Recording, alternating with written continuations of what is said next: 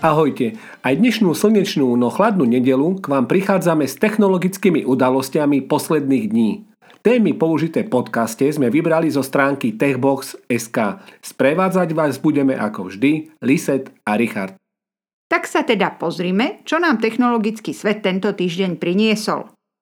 Apple nám predstavil lacný iPhone, tenký iPad, megavýkonný Mac a 27-palcový monitor – budú nás otravovať reklamy aj na Netflixe? Povieme si niečo o novej Key Sportage, čím nás oslovila. A v závere vám prezradíme, dokedy platí 33% zľava na videoslužbu HBO Max.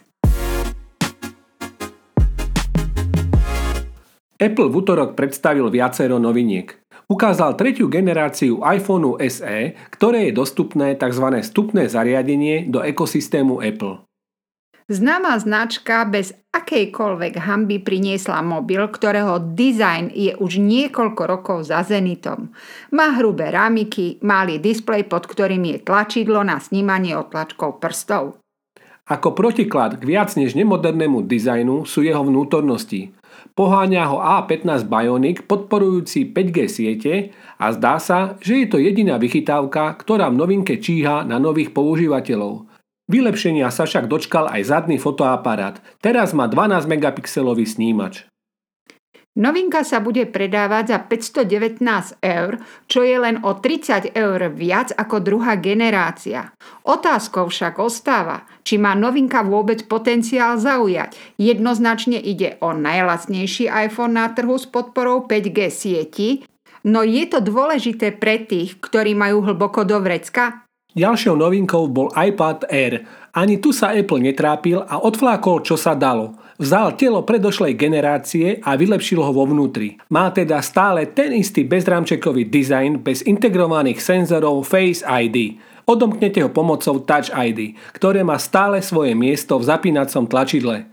Nezmenil sa ani displej. Vylepšený je snímač zadného fotoaparátu. Prakticky jedinou veľkou zmenou je príchod procesoru Apple M1 s podporou 5G sieti.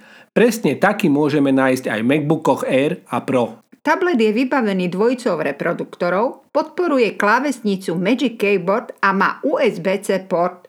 Predávať sa začne od budúceho týždňa a cena začína na 679 eurách. Prvým poriadnym zariadením, ktoré nevykráda same seba, je Mac Studio. Ide o akýsi hybrid medzi Mac Pro a Mac Mini. Výkonovo je však svetelné roky ďaleko. Prečo?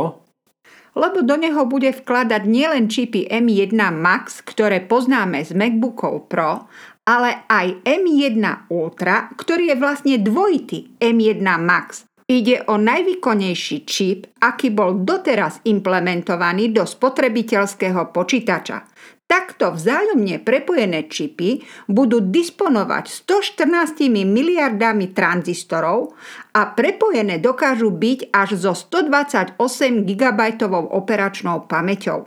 Takto vybavený Mac Studio je až 8 krát výkonnejší ako s procesorom M1 pričom jeho cena bude začínať na 4599 eurách. Poslednou novinkou je Studio Display, má 27-palcový panel uložený v hliníkovom tele, podobá sa na profi monitor Apple Pro Display XDR.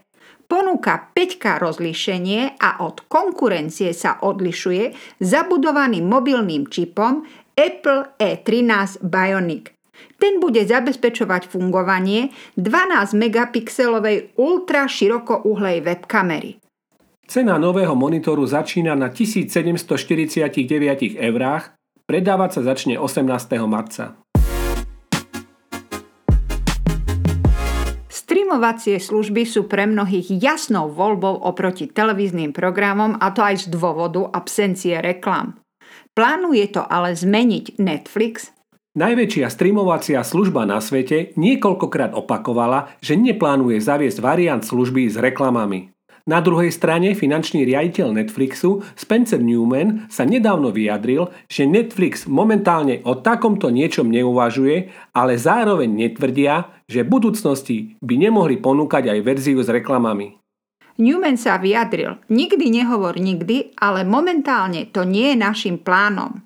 Americkí konkurenti Netflixu ponúkajú aj možnosti predplatného s reklamami, tým dokážu ponúknuť nižšie ceny.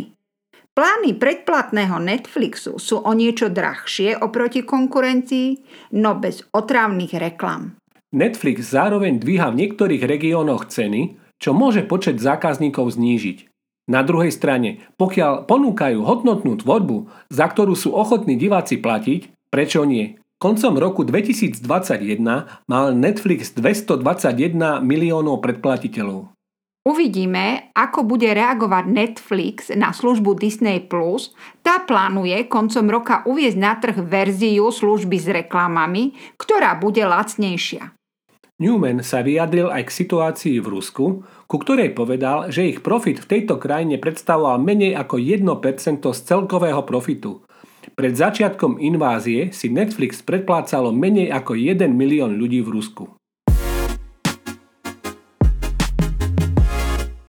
Obľúbený model Kia Sportage vyrábaný na Slovensku sa dočkal novej generácie, ktorú na cestách rozhodne neprehliadnete.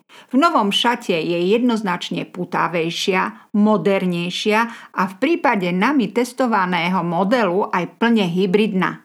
Kia pri návrhu novej generácie Sportage hodila všetko staré do koša a začala kresliť na čistý list. Dizajn je ako vždy subjektívnou témou, no za nás sa nový Sportage jednoznačne vydaril. Najvýraznejším prvkom novej generácie je rozhodne nová predná maska, je výrazne agresívnejšia. Môžu za to najmä zalomené denné LED svetlomety a výrazná maska chladiča.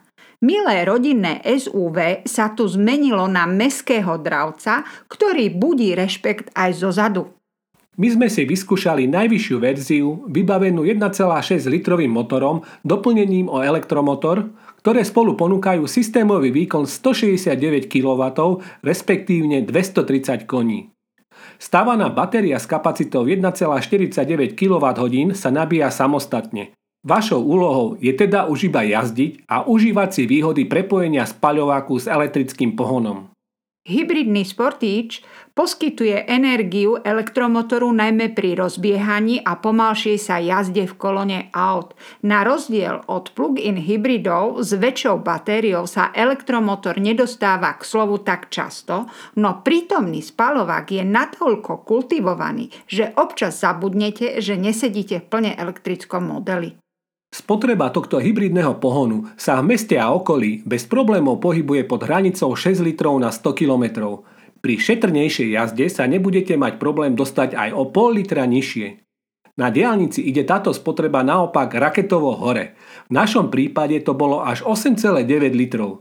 Na test sme mali k dispozícii najvyššiu výbavu GT Line – k dispozícii bol plne digitálny palubný počítač s 12,3 palcovým displejom doplnený o infotainment systém s rovnakou uhlopriečkou. Táto dvojitá zostava displejov pôsobí mimoriadne luxusne a pocitovo sa doťahuje na výrazne drahšie modely konkurenčných značiek. Počas jazdy ste tak prakticky dokonale obklopení displejmi, zvyknúť si však treba iba na ich rozloženie. Pre správny výhľad na displej pred vami si budete musieť správne nastaviť sedadlo a výšku aj vzdialenosť volantu. Tým však ovplyvníte aj to, aký dobrý dosah budete mať na pravý hlavný dotykový displej. Ten je totiž tak široký, že pre dosiahnutie do jeho pravej časti sme sa museli počas jazdy mierne predkloniť. Digitálny kokpit využíva Kia podobne ako Hyundai aj na zobrazenie prenosu z kamier zabudovaných do spätných zrkadiel, ktoré sa aktivujú po vyvolaní niektorej zo smeroviek. Tento obraz sa zobrazí na mieste tachometra alebo otačkomera, aby ste pri preraďovaní mohli dodatočne skontrolovať priestor vo vedľajšom pruhu.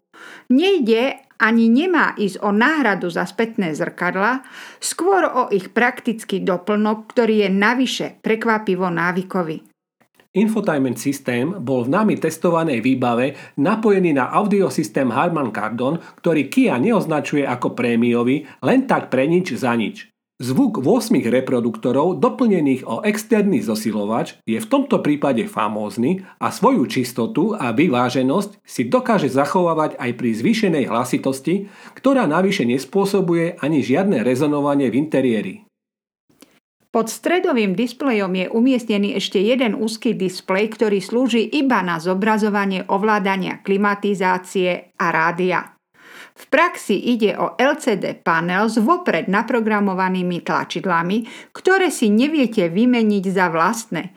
Či chcete ovládať klimatizáciu alebo rádio si vyberiete dotykovým tlačidlom vľavo. Nám takéto riešenie vôbec nesadlo a neustále sme namiesto úpravy teploty stišovali rádio, či namiesto vyhrievania čelného skla prepínali skladby. Nová Kia Sportage na nás urobila počas testovacieho týždňa mimoriadne dobrý dojem. Navonok sa z nenápadného kačiatka stalo výrazné SUV, ktoré zbudzuje rešpekt. Vo vnútri sa zás nedá prehliadnúť, že Kia má vo svojich radoch množstvo nadšencov pre technológie. Tu a tam sa nájdú hrany, ktoré potrebujú obrúsiť, no tento diamant na cestách rozhodne zažiari. HBO je na Slovensku roky známe nielen vďaka trom televíznym kanálom, ale aj vďaka svojej streamovacej službe HBO Go. Tento týždeň ju po rokoch nahradil jej podstatne prepracovanejší súrodenec HBO Max, ktorý je na domácom americkom trhu už od roku 2020. Nová služba láka nielen na obsah, ale i cenu. Tá je totiž až násobne nižšia ako v prípade Netflixu, ktorý tak získava obrovského konkurenta. HBO s príchodom služby spustilo na Slovensku akciu v podobe 33% zľavy z poplatku. Ten je momentálne 6,99 eur, čo je v celku slušná suma. No ak si službu aktivujete do konca marca tohto roka, budete mať do konca života HBO Max len za 4,66. Ale aj tu je podmienka – Nesmiete prerušiť mesačné platby, inak tento benefit stratíte. Ak vám teda expiruje karta, Nezabudnite si ju zmeniť aj v HBO Max, nech o bonus neprídete. Zároveň myslíte na to, že ak využijete akciu napríklad u svojho operátora, ktorý vám dá HBO Max na nejaké obdobie, strácate nárok na zľavené predplatné. Počas využívania predplatného zadarmo od operátora totiž porušíte jedinú podmienku – prerušiť mesačné platby. V čom je HBO Max iný? Filmy od Warner Bros. sa v službe objavia najneskôr 45 dní po ich uvedení v kinách. To zatiaľ nedovoluje u nás žiadna streamovacia služba. Filmy a seriály je možné sledovať na troch zariadeniach súčasne, počet registrovaných zariadení k jednému účtu je však neobmedzený. Obmedzenie iba v počte profilov, tých môže byť maximálne 5. Aj vy ste našli technologickú oblasť, ktorá vás v dnešnom podcaste zaujala? Veríme, že áno. A už teraz sa pustíme do práce pripraviť novinky do ďalšieho pokračovania. Počujeme sa o týždeň. Ahojte. Ahojte.